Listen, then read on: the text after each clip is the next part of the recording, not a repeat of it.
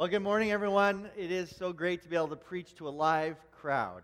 I got to tell you, it is a strange thing preaching to a camera that never gives me feedback. And so it's great to have some people here today. And we want to thank you so much for participating. Thank you, online viewers, for your regular tuning in each week. And uh, just for the patience that you've had for us, including this morning, I know that my phone was blowing up this morning as I'm getting text about the click tracks being on during worship. You heard that this morning. Uh, one, two, three, preach now. That, that type of thing, right? That, that's what was being played in the background, and we'll have that all fixed for next week. We've just been trying to make adjustments each and every day as the government's been uh, giving us regulations and trying to advise us on what's best. And so thank you so much for your patience.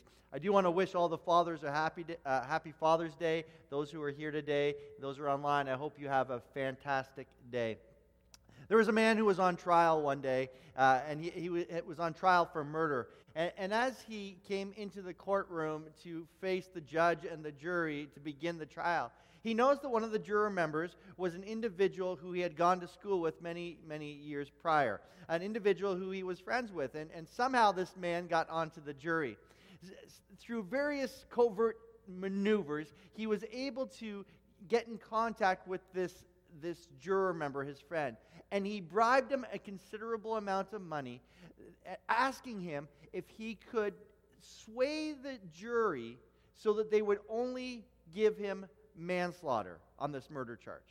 And so the court proceedings took place, everything was finished, and when the trial was over, the jury were sequestered and they began to debate it for a few days. And finally, after a few days, they had a unanimous decision. They came back and they said that they had made a decision. And the, the chairman of the jury stood up and said, We have found the defendant guilty of manslaughter.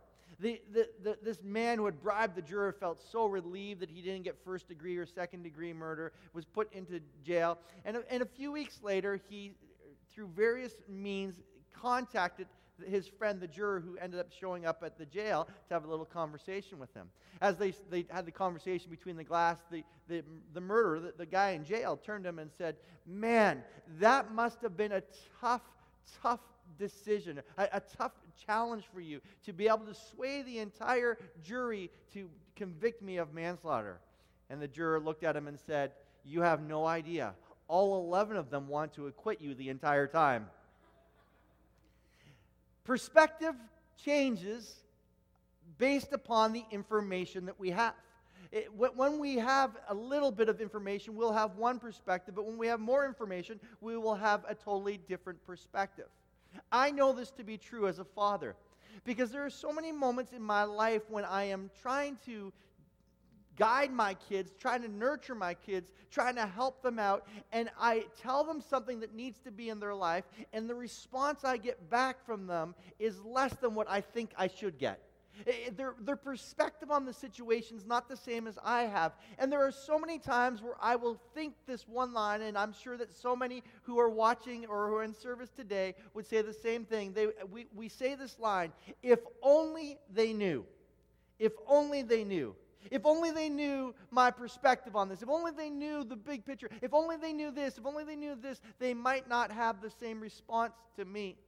I wonder at times what how many times God says that to me? How many times God looks down at me in the middle of a situation and I'm grumbling and I'm complaining and I'm frustrated with the things that He's doing and in His participation in my life and I'm wondering why He's responding He is. And I wonder if there are times where God says to me, if only Jeff knew. If only Jeff knew. I want to talk to you about this, this theme of if only you knew. This idea that uh, every father understands and probably every mother understands and I want to relate it from a fatherly perspective and how it relates to God. If only you knew. If only you knew. Just trying to get my slides ready. The, the first thing I think that we, we need to understand is I wish my kids knew that I see the big picture. I see the big picture. I, I remember um, when my, my son Bailey was a teenager. We, we lived in Coburg, and there weren't a lot of kids from the youth group that were his age. But there was this one girl from their youth group that he used to hang out with. And, and, and so we, we had this kind of rule with our kids that they weren't allowed to date anybody in a romantic way until their last year of high school. Our belief was that, that our kids couldn't fulfill any of the romantic desires until later on in life, and we wanted to keep things as healthy as possible. And so we had this, this decision that they couldn't date. They could hang out with the opposite sex in groups, but not in any romantic way. And so Bailey would hang out with this girl, and they would spend time in, in groups at the youth ministry. And there was a few times where he said, "Hey, hey, look, she's, she's, her parents are asking if I could come over for, for a bonfire or for whatever. Is that okay?" And we're like, "Look, we, we understand. This is completely fine as long as there are other people. But we just want to remind you that this is just a friendship. That you that you can't cross the line into the romantic element." And so this seemed to be healthy for a season. Then One day, my wife comes, walks by Bailey's phone, and she sees a few texts back and forth. And friends, they were not the kind of texts that I would send to Nick. They, they, they, they, were more on the, the romance side. They, they, weren't like way overboard, but they were definitely a little bit more romantic and, and, and sweet nicknames for each other. And so we had to have a conversation with Bailey. And we had to say, look, look, you're not allowed to do this. We told you this. You're not allowed to have these kind, this kind of relationship with her. And I remember that the conversation was so frustrating because, because he was angry with us and he would say stuff like this. He'd say, But mom and dad, don't you understand? Every other teenager that's my age has a girlfriend and you can trust me and I love Jesus. And he gave me all the great lines.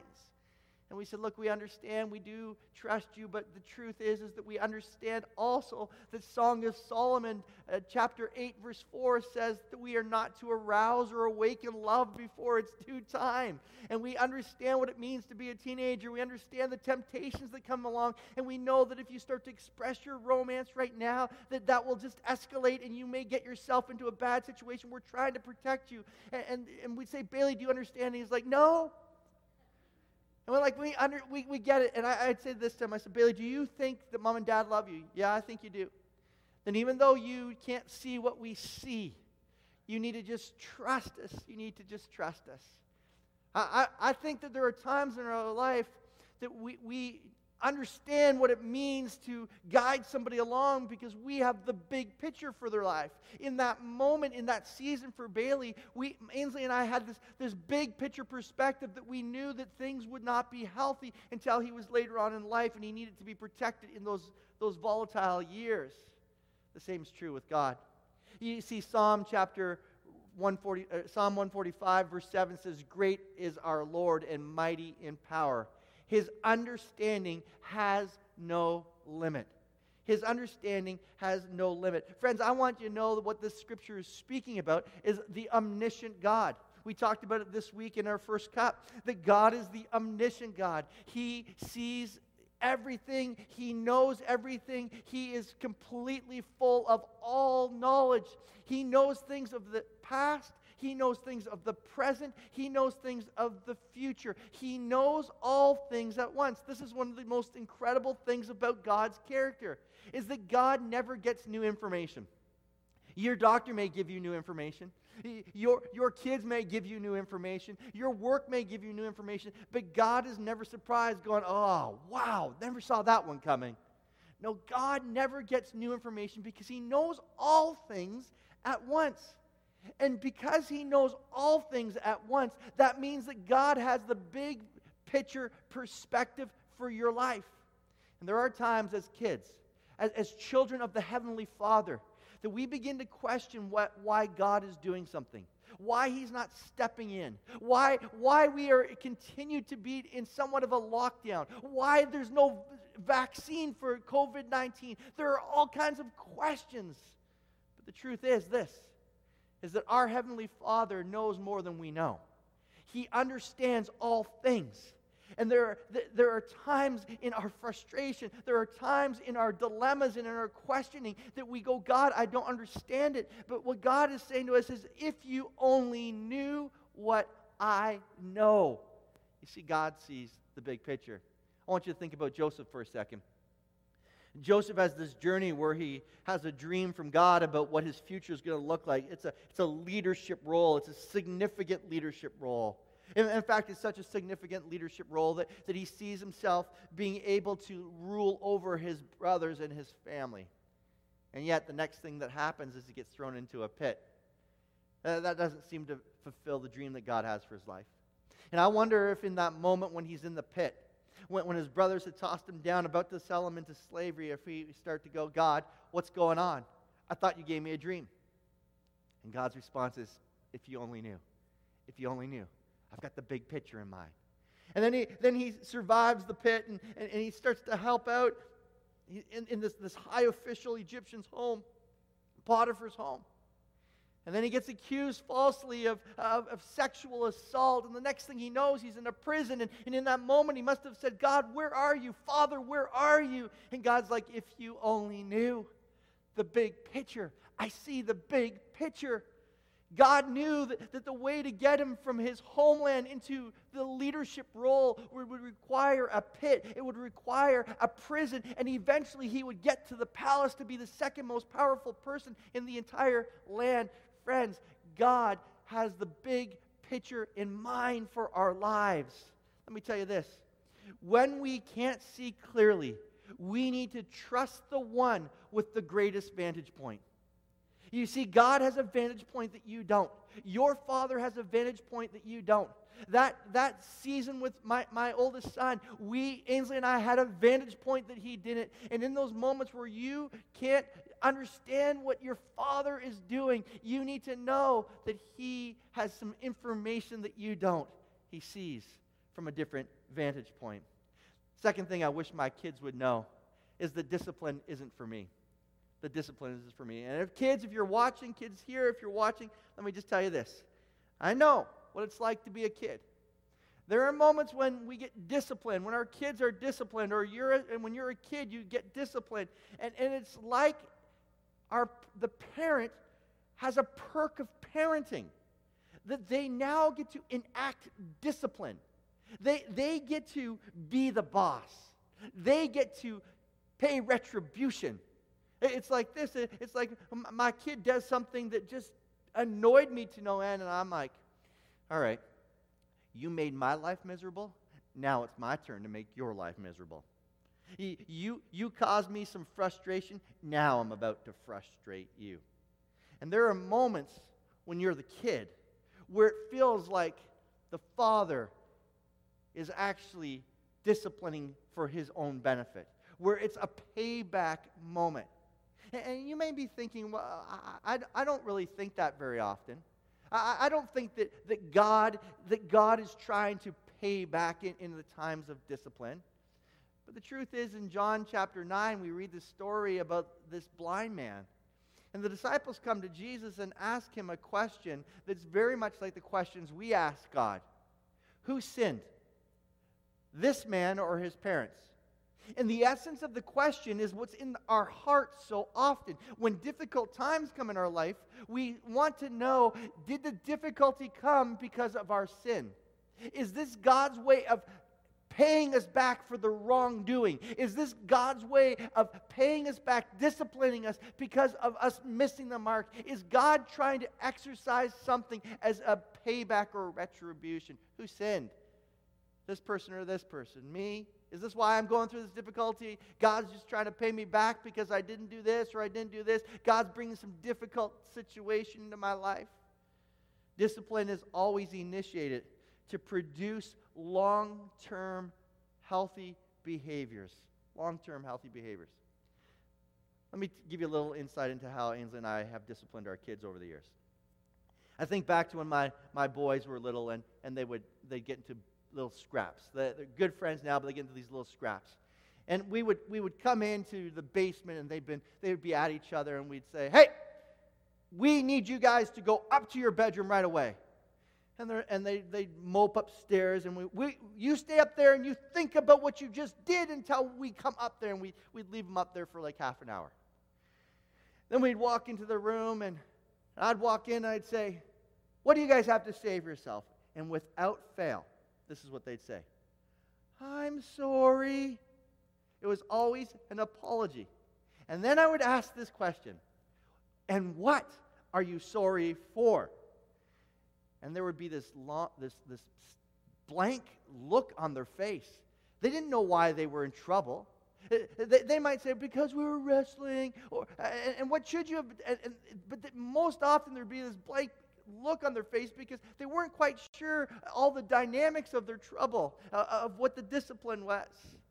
And then after they had admitted that they had done something wrong, and we got very specific, I would do something like this. I'd say, okay, guys, you're grounded from TV for the next three days. Okay, guys, you need to stay in your room for the rest of the night. Okay, guys, you are grounded from this. And we would place a restriction on their life. A restriction on their life. This was discipline. Why were we doing this? Why did we have these grounding moments? Why didn't we just say, okay, you just apologize and everything's fine? Because if they just apologized and they would learn that that was the habit, the, the, response that was required, and they would simply go back to the same behavior. We wanted them to have a season where they were restricted from something so that they could begin to think about how difficult being restricted was, and then they would have to think through why they were being restricted. And as they begin to think about why they were being restricted from, from the thing they wanted to do, they would have to reflect upon the bad behavior. And our goal was always, always to try to get them to have healthy behavior. Friends, I, I want you to know that there will always be seasons in our life, always be seasons of our life where God disciplines us. And there are moments in our life where we're just we're, we're feeling like God's doing this for his own sake. Like it's it's the divine justice system. It's an it's an eye for an eye. It's a tooth for a tooth. The Father's getting us back for the bad things we're doing. But the truth is is that when God is disciplining us, He's not doing it for our sakes. He's doing it so that He can develop long term habits within our life, long term things in our life, healthy components in our life. And so we turn to Hebrews chapter 12, verses 10 and 11. And what it tells us about our Father is this They disciplined us for a little while as they thought best, but God disciplines us for good, in order that we may share in His holiness. No discipline seems pleasant at the time, and everybody says amen to that. But painful. Later on, however, it produces a harvest of righteousness and peace for those who have been trained by it. I want, I want you to pay attention to, to a key phrase here. They disciplined us for a little while. For. This word for is so simple, but it means for our good. The discipline that God gives us is for our good. It's for our advantage, our advantage. It's about changing our character. And friends, I want you to know that our Heavenly Father is not just this nice God who just blesses us and lets us do everything we want, but He's also not a God who's, who's out to be vindictive, to try to punish us, to, to, to try to be retributive in our life. He is trying to produce something. He is trying to harvest righteousness. He is trying to harvest peace. He is trying to train us to become the people that God's called us to be for our advantage. For our advantage. And yet, in those moments where things go wrong, in those moments where things are difficult, in, the, in those moments where we can feel the discipline of God, it can be so easy to feel like God's paying us back. But He's truly trying to produce character in us. Let me just say this. There are definitely moments in our life where we understand that God's trying to develop something. And, and there are moments, and I think with my kids, what they understood is if they were grounded for three days, one day in, they would come to the conclusion, oh, I know why I'm being disciplined. But sometimes the discipline seems a little longer than we'd like it. Anybody been there before? You, you feel the discipline of God and it just seems a little longer than we'd like. I, I'm of this conviction. that the, the length of our discipline is determined by how quickly we learn. It's by how quickly we learn.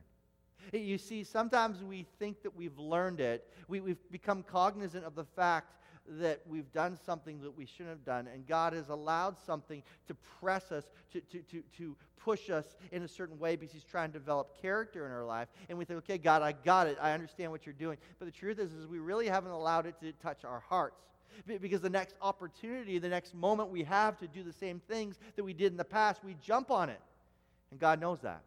He's not, he's not interested in us just coming to a, a mental acknowledgement of the things that need to change in our lives. He's looking for a change in our hearts, friends. And our Father is not disciplining us for His good, He's disciplining us for our good. Every parent understands this. We do not discipline our children for our sake. There's no joy in disciplining a child, there's no joy in that. But the joy is when we can do something that is painful, uh, something that, that, that, that may seem painful to the kids, but produces something long term that's super healthy in their lives something that's super healthy. I, I remember Ainsley and I, as we were raising our kids, there'd be times where we'd, we'd talk to each other and we'd say, hey, are we being too tough on our kids? Uh, like, like, do we have too many expectations? Are, are, we, are, we, are, we, are we disciplining them too much? Like, do, do we, are we on top of our kids because we see other people who are, who are pretty slack when it comes to discipline? And then we'd leave our kids with somebody. And we, would be away on a youth retreat or whatever, and we'd come back, and, and the, the people who are looking after our kids would say these words We're not saying this because it's the thing to say, but we are blown away by how well your kids are behaved. We're blown away by that. And, and the more I would hear that, I'm not, that's not to pat me on the back, but the more I'd hear that, I'd go, okay, this, this makes sense. Even though there are times I feel like not disciplining my kids as much, it's producing something that we want in their lives. We want other people to see the work of the discipline that has happened. The truth is, is that there are times that God disciplines because he's trying to get other people to see the work that's in our lives, not just the mental acknowledgement that he's disciplined us or that we've done something wrong. And so we need to know I wish my kids knew that discipline isn't for me. The last thing I think is this I wish my kids knew my love is incomprehensible. My love is incomprehensible. Today is Father's Day, and, and about a week ago, Bailey, my oldest boy, he said to me, Hey, Dad, what do you want for Father's Day? Uh, I, I just drew a blank. I, I, I had no idea. And I, and I said, Babe, I, am not sure. And he's like, Okay, think about it. I said, Okay, I'll think about this week and let you know. A day later, his wife texts me. And she's like, Jeff, what, what do you want for Father's Day? And, and, I, and I just drew a blank. And then I thought for a few moments. I thought about all the things that I possibly they could possibly get me. And the truth is, is I didn't really desire any of those things. And I so I finally just said, the thing I really want is I just want to hang out with you guys. I just want to spend a day with my family. And every parent understands that. If you're a parent, just raise your hand. And even at home, you understand that. That the greatest gift you could ever have is to spend with your kids. It's greater than the new, the, the new clothing item. It's greater than the technology. It's greater than, than a, I love books. It's greater than books. To spend time with your kids is the greatest joy that a, per, that a parent has. And I wish that my kids knew that my love for them is incomprehensible. I've had a few conversations about my love with my kids over the years. And it starts off like this Hey, Brock, I want you to know that I love you. And he'll say, I know, Dad. And in my mind, I think, No, you don't. No, you don't fully understand how much I love you. No, no, you, no, Briar, you don't know how much I love you. You know I love you, but you don't know the depths of my love for you. No, Bailey, you don't know the depths of my love for you. You see, you have no idea what I would sacrifice for you. I would give up everything for my kids. I remember a season when I was uh, as the youth director, and my kids were complaining about, about the fact that I was gone every weekend speaking on retreats. And I, I just stopped and I said, Let me tell you something. I'm willing to quit this job if that's what you want. They were shocked. I would sacrifice everything, everything I have for my kids. Do you know how much I love you? No, you have, no, no, you don't. You have no idea how often you're on my mind how often I fall asleep praying for my kids or thinking about my kids. They have no idea the joy I get from spending time with them, how just a few moments sitting with them, how, how just a short conversation or going somewhere together, how much it means to me. They have no idea how I feel when they pursue me, where they want to spend time with me, where they choose not to be with their friends, but choose to be with me. And they have no idea how their failures break my heart. Not because I'm disappointed but because I so want them to succeed. because I, I so dream about greatness in their life and I see the things that they have. They have no idea how much I love them. Have no idea. If you're a parent, you get this. Ephesians chapter 3, verses 17 and 19 tells us about our Heavenly Father's love for us. It says, So that Christ may dwell in your hearts through faith. And I pray that you, being rooted and established in love, may have power together with all the Lord's holy people to grasp how wide and long and high and deep is the love of Christ, and to know this love that surpasses knowledge, that you may be filled to the measure of all the fullness of God. What's Paul say? He says, Church of Ephesus, I wish that you could, I wish that you could just grasp just take just, just get your hands uh, your, your hands on god's love. But it's it's so wide. It's it's so high. It's so deep. It's so long. I wish you could just grab hold of it but it's just so enormous that i'm not even sure you could. Not even sure you could. And then and then paul says it surpasses knowledge. And this word knowledge means, eh, this, phrase means, it exceeds my experience. Friends, listen to me every person in this place, every person online, you've experienced some level of the love of God. But the love that God has for you as your Father, it exceeds anything you've already experienced. I mean, you, you could have had the greatest encounter with God. You could have been weeping, overwhelmed with His love, caught a glimpse of how much He loves you. The cross, it could have brought some significant insights into your life. But what Paul is saying is that God's love for you surpasses the greatest experience that you even have. You have no idea the depths of His love, you have no idea the heights of His love. You have no idea the width of His love and the lengths of His love. God's love for you is so exceeding. In days when you may not talk to Him, He's thinking about you. And every time you pursue Him, he, He's delighted. His greatest joy is when you come into His presence. His love surpasses everything. Let me tell you something. In our good seasons, we believe this. We believe that God loves us in a way that makes no sense. But it's in our bad seasons that we question it. We, we, we really wonder whether or not God loves us when we fail, when we mess up. Because that's what my kids feel. That's what I felt when I was a kid. You see, there are times when, when I have to discipline my kids. And, and, and, we will send them to bed, and or, obviously they're adults now, but, but when they were younger, that we would send them to their bed or to, to their room, and we, we, would, we would lay down the law, and they would leave, and they'd be upset. We'd always give them a hug, tell them that we love them, and they would go to their room. But what they don't know, every time that we've ever disciplined them, I would lay in bed, and Ainsley would lay in bed, and we would think about what just took place, and we would be broken inside we, we, we would be overwhelmed as they left our room with tears and, and maybe shame, but we would feel broken because we don't want the relationship to be tense. We don't want to have to discipline. We don't want this, this, this conflict to be in place. Our, and the greatest, the greatest challenge, the greatest heartbreaking element is in those moments. Our deep, deep love for our kids is not likely felt. All they can think about is our anger and our frustration. And as we'd lay there and all, knowing that they were in the next room, we would recognize that they would be so upset thinking that mom and dad didn't love them. But as we lay in bed, our hearts would pound for them. As we prayed for them, as we thought about them, our hearts would be overwhelmed for them. And in those bad seasons, in those difficult seasons, in the moments where they, they, they did something that they shouldn't have, in those moments, they may not have felt our love, but that's the thing. They will never understand my incomprehensible love for them. Just like you'll never understand God's incomprehensible love for you. That, that when you're at your worst, his heart still pounds for you. That when you mess up, his heart still pounds for you. That his love is so great that no matter where you are, his heart still pounds for you. You see, God's love is not situational, it remains consistent through our lives. Whether we do what's right or we do what's wrong, it always remains the same. If only my kids knew. There was a farmer who was out in his farm one day, and a man came up to the door, knocked on the door, and said, Sir, I just, want to ask you a question. How much is your prized cow worth?